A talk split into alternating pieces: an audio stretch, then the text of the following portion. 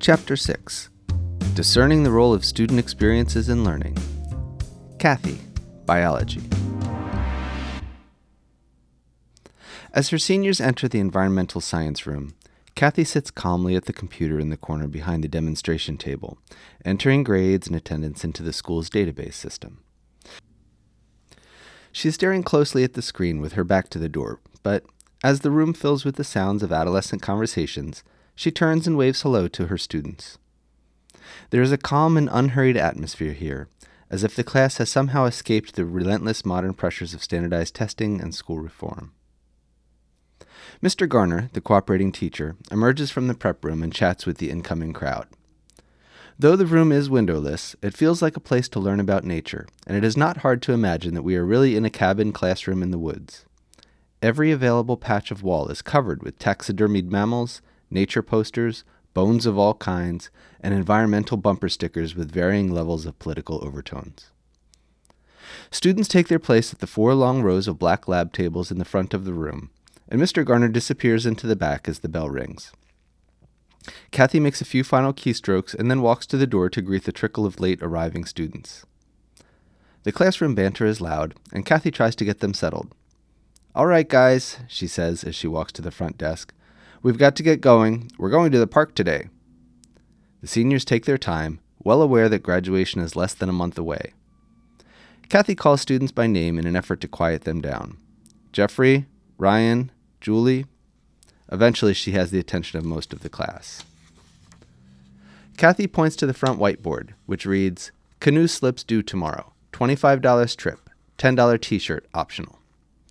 I need your permission slips, she says, but make sure you turn it in all at once. The sooner you get it in, the more likely it is we'll be able to guarantee you'll be with your friends. Students are evidently excited about this trip, and it takes Kathy a minute to settle them again. She lifts a magnetic compass from a box on the front table and holds it up to the class. Remember, today you're just taking down information. We'll make the map tomorrow in class, and your grade will depend on how close the endpoint on your map is to the actual endpoint. The students begin to rise from their seats, but Kathy isn't finished. You all know the way there. The only thing I'm asking is that we all cross at the lights and we cross together.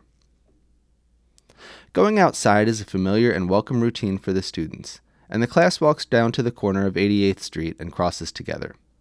It is one of the first truly warm spring days of the year, and though Chambersburg High School is in a densely populated and busy area of the city, it feels like a nature hike.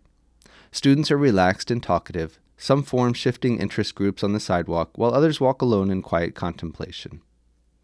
As we pass a front yard with pink and white magnolia trees in bloom, one student plucks a flower and proceeds to pull off the petals absent mindedly.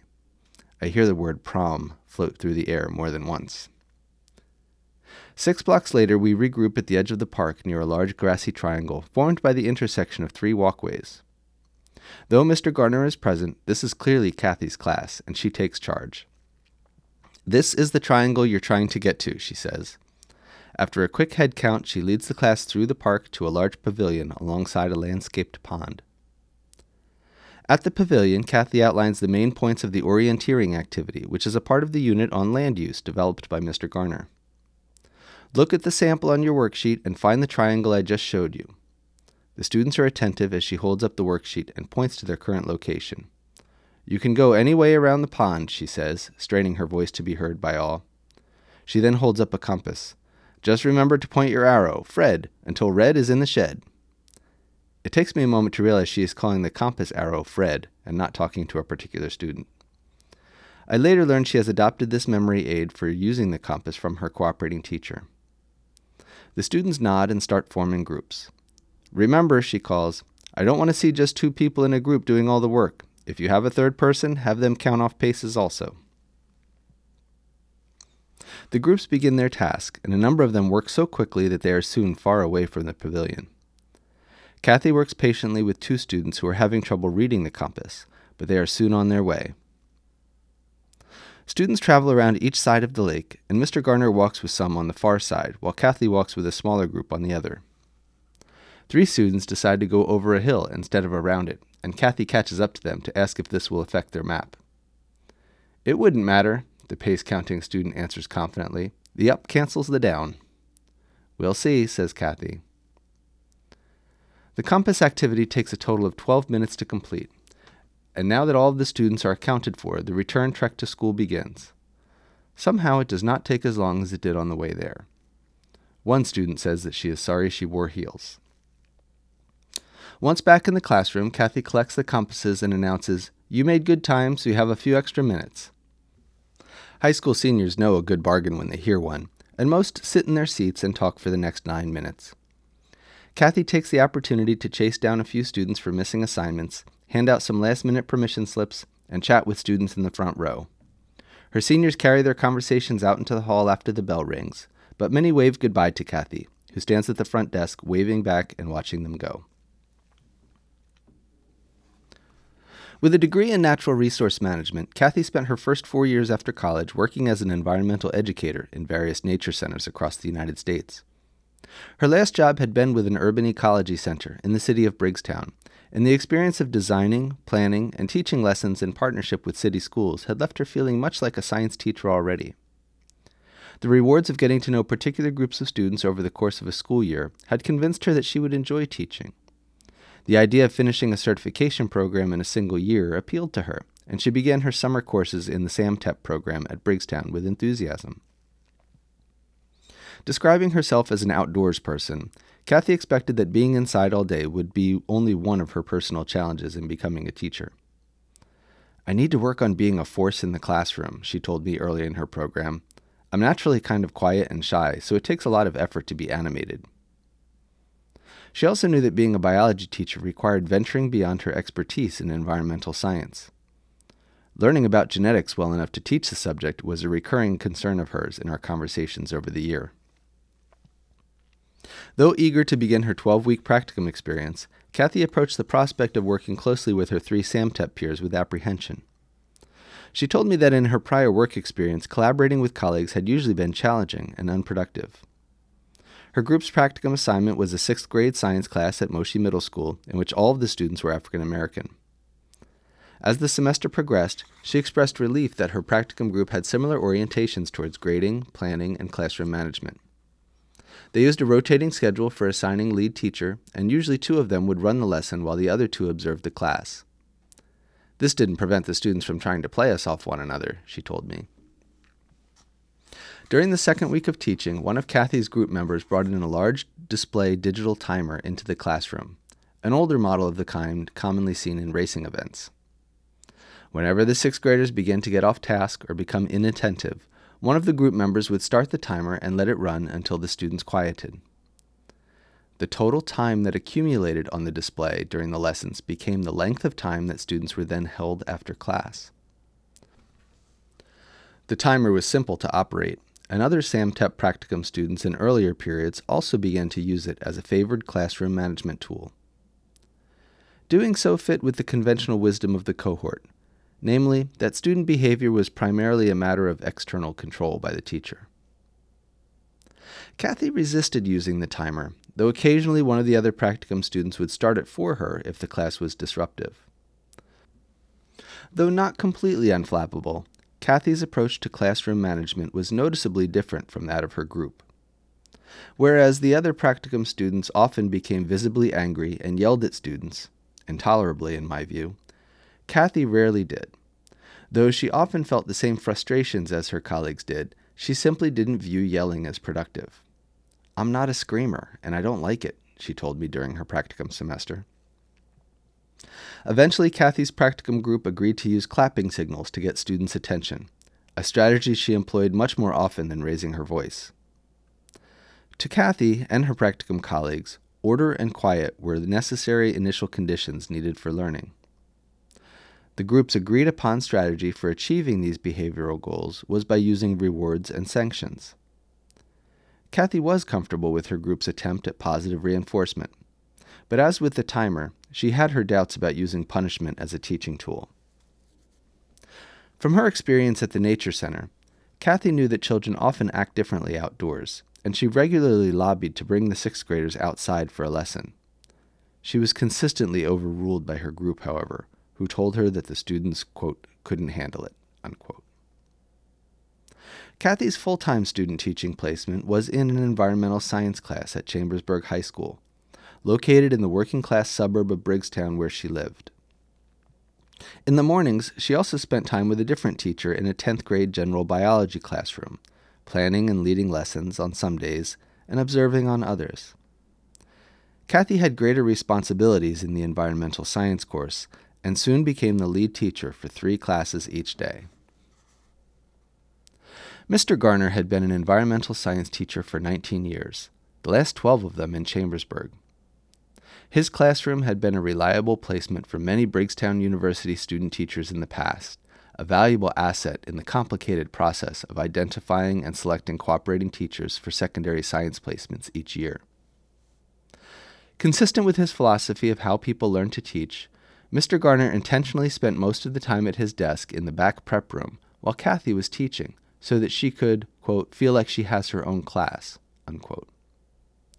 He had high praise for Kathy right from the start and wrote on her mid semester evaluation Working with Kathy is like working with a veteran teacher rather than a student teacher. One unfortunate consequence of Mr. Garner's confidence in Kathy was that she rarely received feedback from him on her teaching because he did not watch her lessons with any regularity. Kathy's seniors had a variety of motivations for being in the environmental science course. Though many students clearly had a strong interest in the subject, the class also had a well earned positive reputation for its many field trips, a factor that both Kathy and Mr. Garner said kept enrollment high enough to justify five sections of the course every year. Although Kathy generally followed Mr. Garner's curriculum for the course, its elective nature meant that there was plenty of room for her to try out her own ideas. In my initial meeting with Mr. Garner, he mentioned that there had been a significant shift in the makeup of the school population since he had started teaching there. Things are changing here, he told me, as he described the district's recent demographic trends. Chambersburg High School had indeed been changing. According to state documents, 93% of the students a decade earlier had been identified as white, compared with 68% at the time Kathy was student teaching, as shown in Table 6.1. Total enrollment 1,459. American Indian 2.4%. Asian 2.6%. Black 9.7%. Hispanic 17.1%. White 68.2%. Kathy recognized that her 10th grade biology classes represented this demographic profile far better than the elective 12th grade environmental science classes, which were nearly all white. At the time of this study, the state's open enrollment law had been in effect for 10 years, and its primary purpose was to allow students to enroll in schools across district boundaries. Mr. Garner, who was white, portrayed these changes as unwelcome. He expressed to me his belief that this law was the primary reason for the school's changing demographic profile, and on occasion made comments to me about the way the school used to be, and I worried a little bit about what effect Mr. Garner's attitudes might have on Kathy over time. The classroom management challenges of her middle school practicum were mostly absent from her student teaching, and her students were generally compliant with her classroom management efforts. Her teaching consisted primarily of a well planned sequence of activities for her students, though she continued to struggle with maintaining an authentic connection between grades and student learning. Observing Kathy in her environmental science classes, I was often struck by how consistent her practice was with the vision of good teaching advocated by the instructors in the SAMTEP program at Briggstown. At the beginning of her program, Kathy expressed the belief that students ought to be treated as individuals and that she did not consider race to be important. Although she was quite willing to discuss race and racism, even raising the possible issue of prejudice by white teachers toward students of color, she did not necessarily accord the concept of race much power or relevance. In our initial conversation, I presented her with a copy of the U.S. Census question on race and ethnicity, and asked what she thought about when she saw such questions. She answered, I respond as white, but I usually think that's irrelevant to whatever form I'm filling out. She thought a bit before continuing. But working with some of the jobs that I have, we do keep track of some of the ethnicity of our students because it helps us get funding, working with different minorities, but I usually find it irrelevant. Kathy was not alone among study participants in dismissing race and ethnicity category questions as irrelevant, Yet it was striking that she also recognized that funding for her work at the Nature Center depended on responses to them. The logical connection between funding and the participation of different minorities was vague for Kathy. She perceived this funding as an incentive or reward for keeping minority student participation high, and most of her SAMTEP peers, white and non white alike, held similar beliefs. The actual rationale for the collection of these data is quite different from what Kathy had in mind. Testifying before Congress about the design of racial categorizations for the 2010 U.S. Census, Sharon M. Lee described the historical and current reasons for the collection of race and ethnicity information in government documents, noting Racial statistics had historically functioned to maintain a social order and policies that excluded non white groups from civil and political rights. The civil rights era dramatically changed this, and racial statistics are now used to document racial discrimination, leading to new laws and policies to redress systemic racial inequalities. U.S. Commission on Civil Rights, 2006, page 4. Rather than viewing the collection of race and ethnicity data as a way to ensure non discrimination in the application of state and federal funds, Kathy saw this effort as an attempt to control institutional behavior through rewards and sanctions. As a result, Kathy's conception of race itself remained largely unmoored from issues of institutional and systemic racism. Mentioning it almost as an aside during our first conversation, Kathy said that she had maintained a mentoring relationship with an African American sixth grade girl named Tashana for the past year. Kathy often referred to Tashana as her little sister because they had been paired up through the organization Big Brothers Big Sisters.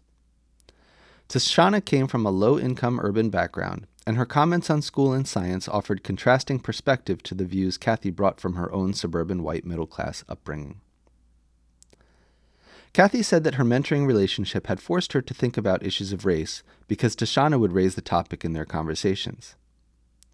I used to tiptoe around race, Kathy told me, but working with my little sister, it was in my face all the time, and I had to deal with it. Although Kathy agreed that major problems associated with racism were not solved, she tended to speak as if these were isolated problems experienced by individuals, and thought that contemporary discrimination was mostly unintentional. At the beginning of her program, Kathy told me that potential racism on the part of teachers might be influenced by the way the media portrays different ethnicities. She said, It may not be intentional, but I mean, everywhere you look, it's white culture, and it just makes me think about my little sister. And she says that her white teachers, she has a mix of white and non white teachers, and those white teachers, she says, are racist, and they put all the non white students in the back of the room. It gets me to thinking. It might not be intentional, but maybe there's just some deep seated reasons for that, some underlying issues that need to be brought to teachers' attention. Kathy's conception at that time was racism requires malice, but discrimination does not. Her orientation to racism as an individual rather than, than a systemic problem is also evident in her responses to Tashana's reports of racist teachers in school. In recounting this conversation with Tashana, Kathy said, During Black History Month, she said they weren't talking about it at all in her class, and that really bothered her. So I tell her that she really needs to step up and say something, or go out of her way to learn something new about the topic she wants to learn in school. Take responsibility for her own learning. I try to reassure her that that can't be the case. Teachers are not out to get her or any other student. This suggestion demonstrates how Kathy is trying to be supportive of both Tashana and Tashana's teacher. To Kathy, mindlessness, not racism, is a more realistic explanation for the teacher's behavior, and her idea of a proper response is for Tashana to be both assertive and self sufficient. The idea that structural racism is a system that permits unintentional discrimination to occur as a common practice was not yet part of Kathy's thinking. Untangling the social, developmental, and cultural influences on learning science was not a task that came easily to Kathy at the start of her program. She was disturbed by her little sister's negative attitude toward science, for which she blamed both Tashana's addiction to television as well as her coming from a broken home. She told me, I don't see her parents pushing her to achieve in science. Kathy viewed Tashana's knowledge of science from a deficit perspective, focusing mostly on what her little sister did not know and could not do. She also felt that Tashana was missing some basic experiences with nature, what journalist Richard Louv, 2005, has termed nature deficit disorder. Kathy also recounted Tashana's complaint that her teachers haven't made the subject interesting for her, and she doesn't feel motivated to do any of the projects they assign her. This was an area in which Kathy worked hard with her little sister, trying to share the wonder of science that she herself felt.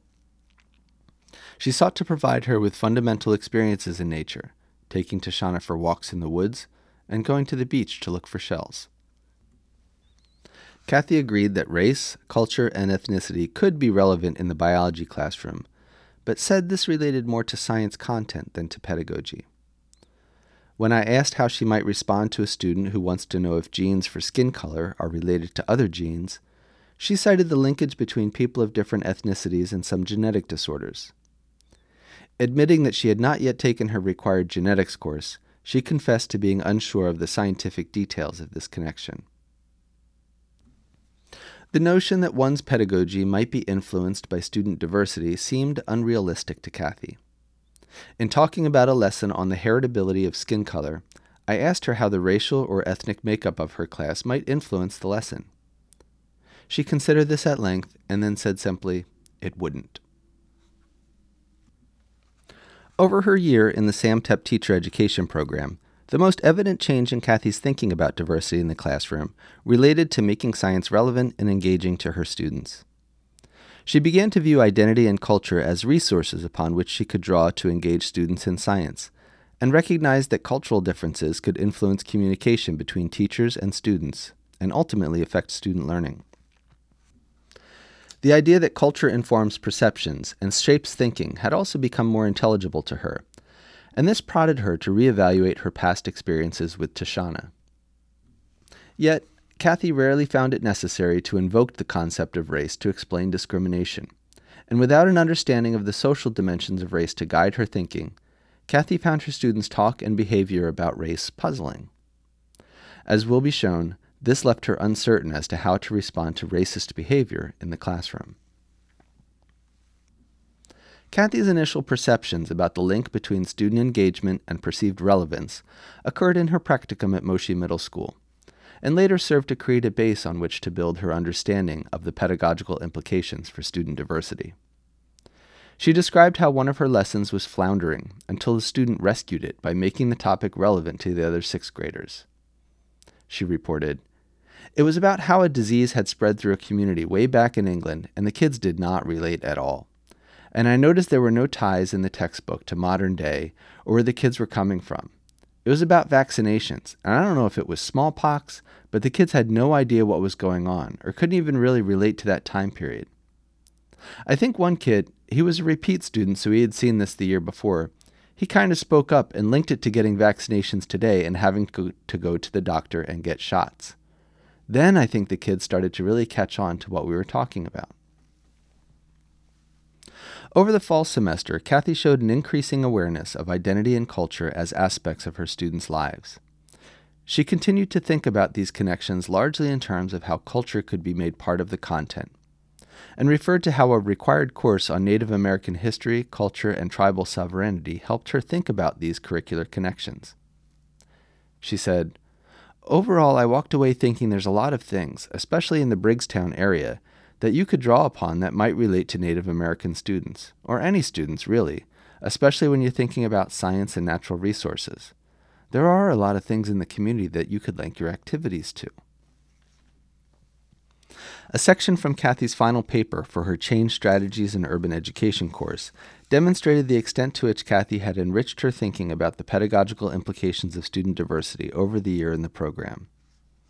She wrote, while the majority of urban teachers are white and middle class, the majority of urban students are non white students in poverty. Many teachers live outside of these urban centers, where it is generally considered taboo to discuss race and skin color. She then described how teachers should acknowledge stereotypes but embrace cultural differences and search for students' strengths. Her paper concluded with specific implications for using these ideas for teaching. She wrote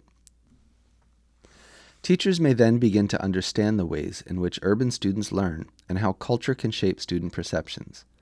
teachers must also make a conscious effort to avoid lowering their standards and expectations of multicultural students. Instead, teachers should provide additional resources and build upon prior knowledge and experiences that students bring to the classroom. What comes through in this piece of writing is a sense of the importance of student identity and culture in student learning. Whereas earlier her ideas were limited to incorporating diversity content into biology lessons, in this work, written during f- full time student teaching, she referred to building on the prior knowledge and experiences of urban students and embracing strengths and cultural differences. Equally apparent, both here and in other data, is the fact that she has little notion of how to apply this idea to her teaching. In particular, understanding, quote, how culture can shape student perceptions, unquote, is singularly difficult for her, because Kathy's own understanding is that culture is related to the outward expressions of beliefs, practices, and traditions, and is not something that affects perceptions. Though she spoke earlier of culture in the paper, she raises the notion that the discussion of race and skin color is taboo in the suburbs, where she also notes that many teachers of urban students live. Although she uses the language of culture, for example, taboo, she does not refer to the culture itself. This and her other use of language, such as the phrase multicultural students, indicates a view of white culture as the norm to which other cultures refer, defined by the existence of the other. Apple, 1993, Chubbuck, 2004.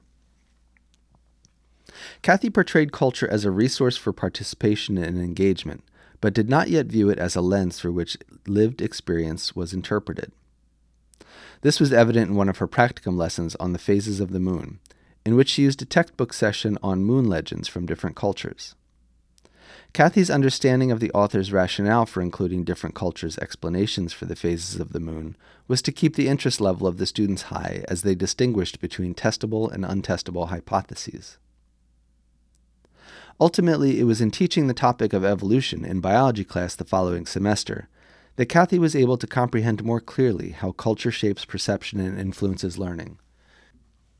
She reported, I noticed, especially when we started talking about evolution, there were a lot of strong opinions that students brought with them, and a lot of them were based on their religion or their culture. You know, when you've got students just blurting out that they don't believe you and this is a bunch of baloney, it's hard to ignore. So I've started to think I can't just assume that everybody's the same. They all come bringing their identity and their beliefs with them.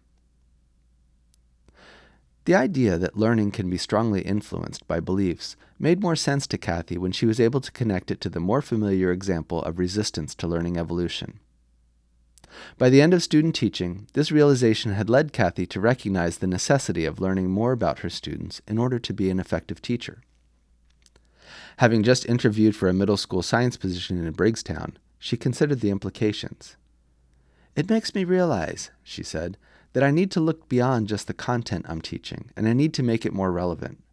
I need to learn about the students, different minority groups, different ethnicities, and kind of predict what students are going to be bringing to the table, what their beliefs are going to be. And I'm looking at a school now where the population is 100% African American, and it's got me thinking how am I going to meet the needs of these students, knowing that I grew up a whole lot differently than some of these urban kids? Earlier, Kathy's conception of culture had been represented by elements external to the individual, such as stories, behaviors, and practices. Now, by attending to student beliefs and the effects of those beliefs on learning, she has accorded her conception of culture some internal power as well. However, precisely how to take student identities and cultures into account when planning and implementing lessons remained a challenge for her. This issue of knowing what to do but not knowing how to do it, sometimes called the problem of enactment, Hammerness et al., 2005, is of great concern to teachers and teacher educators alike. Insight into this problem of enactment can be gleaned from Kathy's lesson plans because of the conspicuous nature of the disconnections between changes in her thinking and her actual practice in the classroom. I examined 41 lesson plans prepared by Kathy for her environmental science class for spring student teaching. These lessons covered a wide range of topics, including sustainable forestry, mining, wilderness survival, wildlife ecology, and animal tracking and trapping.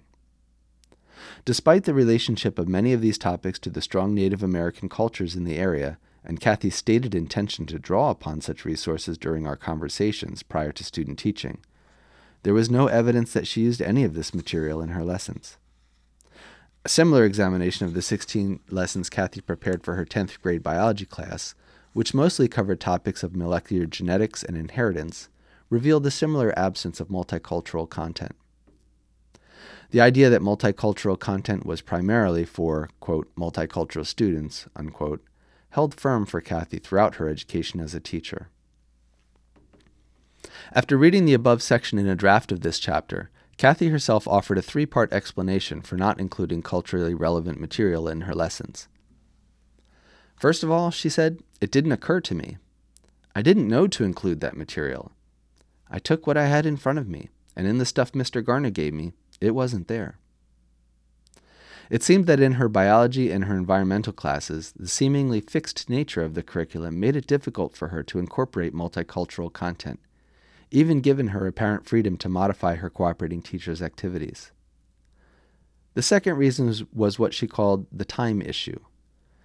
Kathy found that modifying her cooperating teachers' lesson plans often required a significant investment of time something that she had less of while taking her SAMTEP courses three nights each week. Finally, she noted that she had not included content from the Native American Studies class because she was not teaching Native American students. I don't know if I would have even considered it relevant to that group of Chambersburg students, she said. Kathy saw the integration of multicultural content into her lessons as appropriate primarily for students who might relate culturally to that content even though it could have been of considerable value for all of Kathy's environmental students. Once Kathy started viewing culture as consisting of more than an external expression of one's upbringing, she was able to re examine some of her past difficulties with her little sister. During practicum, Kathy had remarked on the odd similarities between Tashana and the Moshi Middle School students in a number of respects. She said, They're impulsive, they have a hard time keeping track of things, and their stories never agree. She also noted how their stories seemed to be told in the same roundabout manner. At the time, Kathy began to situate such communication issues firmly within a developmental framework, seeing them as generalized characteristics of sixth graders. By the completion of student teaching, Kathy had come to label some communication issues as having cultural dimensions and was better able to disentangle them from issues concerning child development. Although she had previously considered Tashana's habits of talking in circles and interrupting to be personal quirks, learning that storytelling, circular patterns of talking, and interactive dialogue could be cultural norms made her reassess these communication issues. She noted that this realization had made an immediate impact on the way she viewed her classes. In biology, some of the students would interrupt while I was talking, but it'd be related to what I was saying. It wasn't because they were being disruptive, it was because they were trying to participate. Kathy suggested that these types of communication issues might be responsible for the differential academic achievement of white and non white students, an idea she clearly had not held at the start of her program. Though there was considerable activity in Kathy's thinking around issues of culture, she continued to feel that the concept of race had little explanatory power. If anything, her idea that invoking race for explanations carries negative consequences actually became stronger over her year of learning to teach. She saw mentioning race, even in the census identity question, as having the potential to reinforce negative self images. Although she thought that discussing the genetic basis for skin color was an appropriate activity for a biology class, Kathy expressed a preference for choosing different genetic traits, such as cleft chins or attached earlobes, to explore heredity. To her, using these examples left less room for students to make unwelcome comments about skin color. She noted, Students may use skin color as a put down almost, as a way of making a student feel bad so I may hesitate just because of some of the comments I've heard. So maybe I might think that the students aren't mature enough to take it as data. They might use it as a personal attack.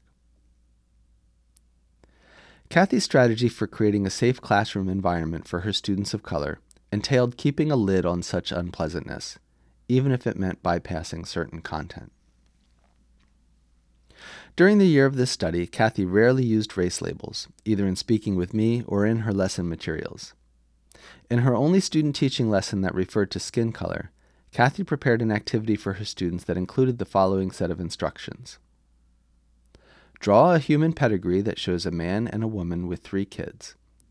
The oldest child is a girl, the middle child is a boy, and the youngest child is a girl. The youngest child is an albino. She marries a man with normal skin color, and they have a baby girl who is an albino like her mother. What are the genotypes in this human pedigree? Human skin in this problem has been reduced to, quote, normal skin color, unquote.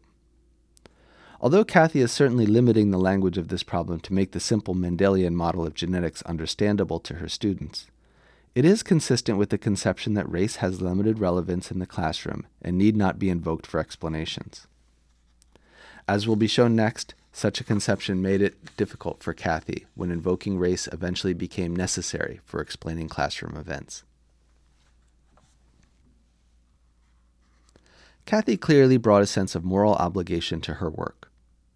Her lessons on the environment often connected with issues of fairness, in terms both local and global.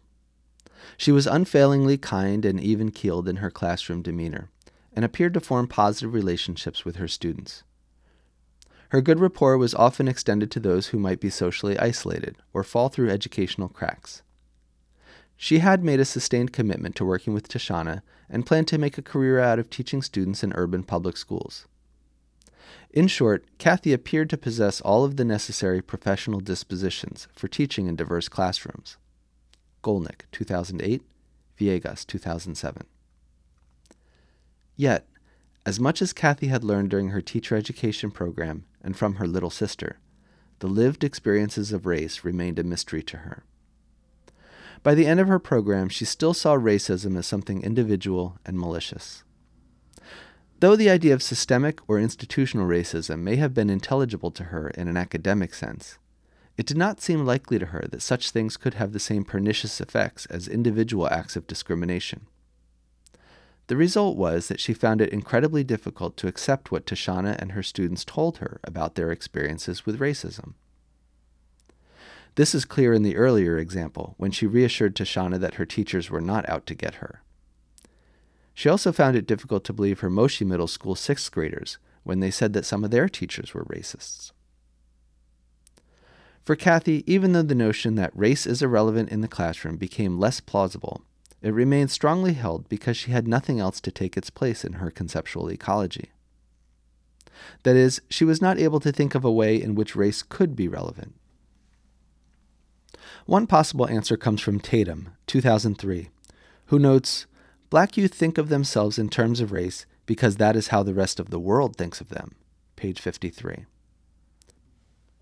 The fact that such an idea was not yet accessible to Kathy in her thinking became clear to me during the following incident in her classroom. In Kathy's second month of student teaching, Paul, a white student in her afternoon environmental science class, drew a racial caricature of an African American classmate on the electronic whiteboard. He had been acting as the class data recorder during an activity on population growth during the incident. Of the 26 seniors in the class, Devin was only one of three African American students.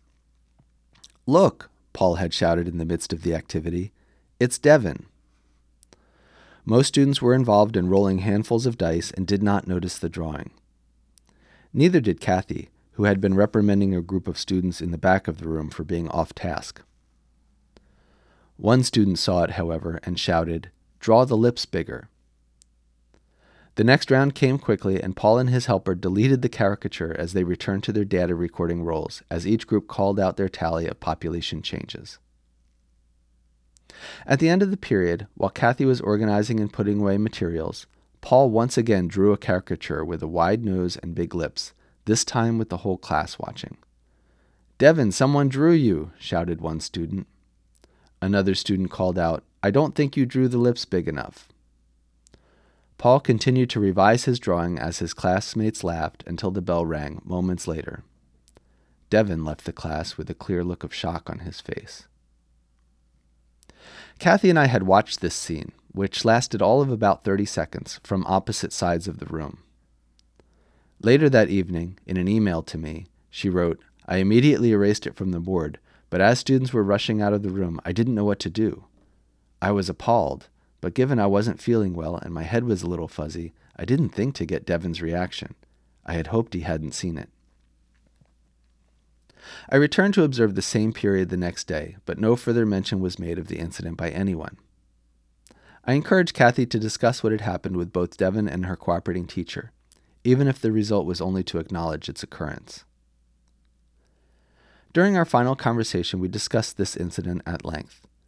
To my surprise, the majority of her remarks concerned Devin's culpability, even though he was the one being portrayed in the racial caricature. She said, I've seen Devin instigate more stuff than I've seen them, so I almost wonder if they followed his lead. I almost think that they would be much more sensitive of that and not even draw pictures like that or make comments like that if it weren't for him and the way he jokes about himself. Kathy reported numerous other incidents of Devin, quote, poking fun of himself, unquote, in front of his classmates, some of which she found offensive. Although Kathy came to understand many of the general behaviors of her high school seniors, particularly those concerning their social needs and desire for independence, she, she simply could not understand Devin's continued invocation of race in situations where it seemed unwarranted to her. She gave another example. We were going outside, and there was a little window well with a grate over it, and Devin said, That's where they keep all the little black children, or something like that. You know, just little random comments. He's just pointing. Yep, that's where they keep them. And I looked at him and he just shrugged his shoulders. And you know, it was just some weird little joke, some just some running joke for him. Kathy's perplexed interpretation of this incident and her subsequent depiction of Devin suggested that she had yet to come to terms with the impact that racialized experiences have on the minds of her students. Kathy's hesitance to intervene in the caricature situation was rooted in the fact that she had not quite defined the problem. To her, the problem could have been one of instigation, in which Devin would take the blame, or classroom management, in which Paul would bear more responsibility. The problem might also simply be one of violating, quote, the taboo to discuss race and skin color, unquote, as she had written earlier. The common denominator for all these explanations is that the harmony in the class has been disrupted in some way, making things uncomfortable. Stating, I hoped he hadn't seen it, was a further indicator of a desire to maintain good classroom relations, rather than to view this incident as a teachable moment for Paul and the class. Not yet comprehensible to Kathy was the possibility that this problem may be one of a classroom climate that supported and perpetuated racism. My own admittedly anecdotal impression, shaped by observations of teacher student interactions in the public spaces of the school, was that the Chambersburg school environment itself seemed generally hostile to students of color, which may have contributed to this particular classroom's climate. When I suggested to Kathy that Devin's actions might have been a way to cope with such an environment, she pointed to his defensiveness whenever she questioned him. There were times when he would just put on his headphones and just tell me to leave him alone. Kathy never mentioned the other students in the room, white or black, who witnessed or participated in the incident. And it is evident in this silence that this remains an individual, rather than a collective, issue for her. Though she might wish for a classroom environment free from racial conflict, she had not yet developed the skills to combat racism in the classroom. It is also likely that the possibility of addressing this issue beyond an individual basis would have created unwanted conflict with Mr. Garner. Indeed, Kathy's discussion with him about the incident was less than supportive. She reported his response to be, Oh, it's not a big deal. These kids just goof around. The idea that race is not significant in the classroom would seem credible to Kathy if she accepted her cooperating teacher's explanation of the incident. But she did not. Kathy continued, It bothered me because of some of the stuff this student would say, this African American student, I found offensive. But here he's talking about himself and poking fun at himself. I have no idea what's going on with him. For the time being, the conception that race is significant in the classroom had become more plausible, but it did not yet have the power to help her understand Devin enough to empathize with his experiences. Over the course of the year, Kathy's perspective on the role of student ideas changed significantly. Before beginning the program, she strongly agreed that clear explanations by teachers were able to correct student misconceptions. Though she was aware that students held certain misconceptions about particular science topics, she did not see how knowing about these would help her teach students any better. At the end of student teaching, Kathy described her initial ideas about student misconceptions this way I thought that if you tell students something and they disagree, then they'll take your word for it and suddenly understand.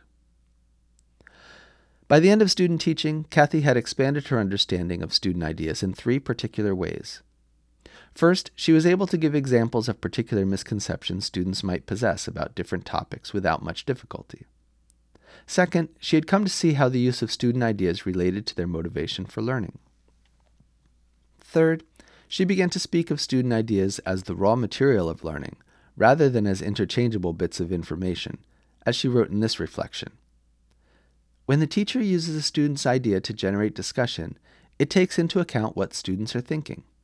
It's not just throwing information at the students, but taking their ideas, their preconceptions, and getting them to talk about it. And maybe, instead of just telling them the answer, getting them to think about it and come to their own conclusions. Kathy had revised her earlier belief that clear explanations were enough to correct student misconceptions. The tenaciousness with which learners hold on to their misconceptions had become apparent to her, both in her SAMTEP courses and in her fieldwork. She now felt that students learned best when they figured things out for themselves, instead of being told or shown. From the start, Kathy had expressed a desire to involve her students in learning that was active and hands on, and rely less on the use of lectures as a teaching strategy. Following her practicum, Kathy reiterated her commitment to providing her students with the opportunity for hands on learning. When I asked her to define what she meant by this, she said, to me, I guess it means that the students are doing something. It's them actively asking questions or making observations or really problem solving versus just being lectured to or talked to. At the midpoint of her program, Kathy simply desired to have an active classroom. Yet, by the end of her student teaching, it seemed unrealistic to her that hands on or active learning alone would foster student learning, preferable as it was to lecturing. A project to create solar cookers in the environmental science class, one of her cooperating teacher's signature lessons, did much to change her thinking about the other elements that fostered science learning, particularly the idea of ownership over the curriculum. In describing the project, she told me, They don't have too many opportunities to really claim ownership for a project. We usually do these shorter labs, but with this four and a half day lab, it was really there, and you could sense the pride in these weird contraptions they had made it made me start to think that maybe I should try to incorporate a little bit more of that. If I really want them to claim a project as their own, it needs to be a problem that they're in charge of solving. I'm not there giving them steps and telling them what to do in the process. In a very short space of time, Kathy had come to see much value in the idea that student ownership of work supports meaningful learning. This led her to reconsider the meaning of the grades she assigned for such a project, a dilemma she was just beginning to confront. This new focus on the internal motivation of students to learn science, or at the very least to participate in the activities of the class, was significant. One other aspect of Kathy's thinking that changed during this time was that she became less certain about indicators of student motivation. As mentioned, the environmental science class took numerous field trips throughout the semester. The cost of these trips was borne entirely by students, and any students who were unable to pay for the trip were not permitted to go.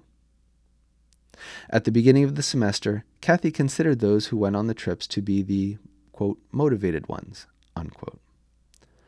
Although she felt that her seniors were nearly adults and responsible for their own learning, she reconsidered the economic dimensions of the field trips. When I asked her how her thinking had changed over the semester, she replied, It has changed a bit. Because at the beginning of the semester, I was given the impression by my cooperating teacher that those who went on the trips were the motivated kids, and the kids who didn't were the slackers, and they didn't bother to get their permission slip in. But toward the end, after I got to know the students, and they would come to me and tell me their sad story, whether it be their car or whatever, I started to see that maybe it wasn't just because they weren't on top of things, and maybe it wasn't just not being motivated to get the permission slip signed, maybe it was financial. The problem is that field trips are not really open to all students because not every student can afford them. In this statement, it is clear that Kathy was reconsidering not just the economics of field trips, but the validity of her indicators of student motivation as well. Kathy and I met in a small suburban coffee shop on a crisp Sunday afternoon in November, two months into her new job as a seventh grade teacher in the Briggstown School District. She had been hired on the day before classes began in September and was teaching in what she termed a very diverse middle school. Admitting that it was strange to read about herself, she expressed her satisfaction that this write up of her case captured things pretty well. She added, It showed where I was at the start and at the end how I was still unsure of some things.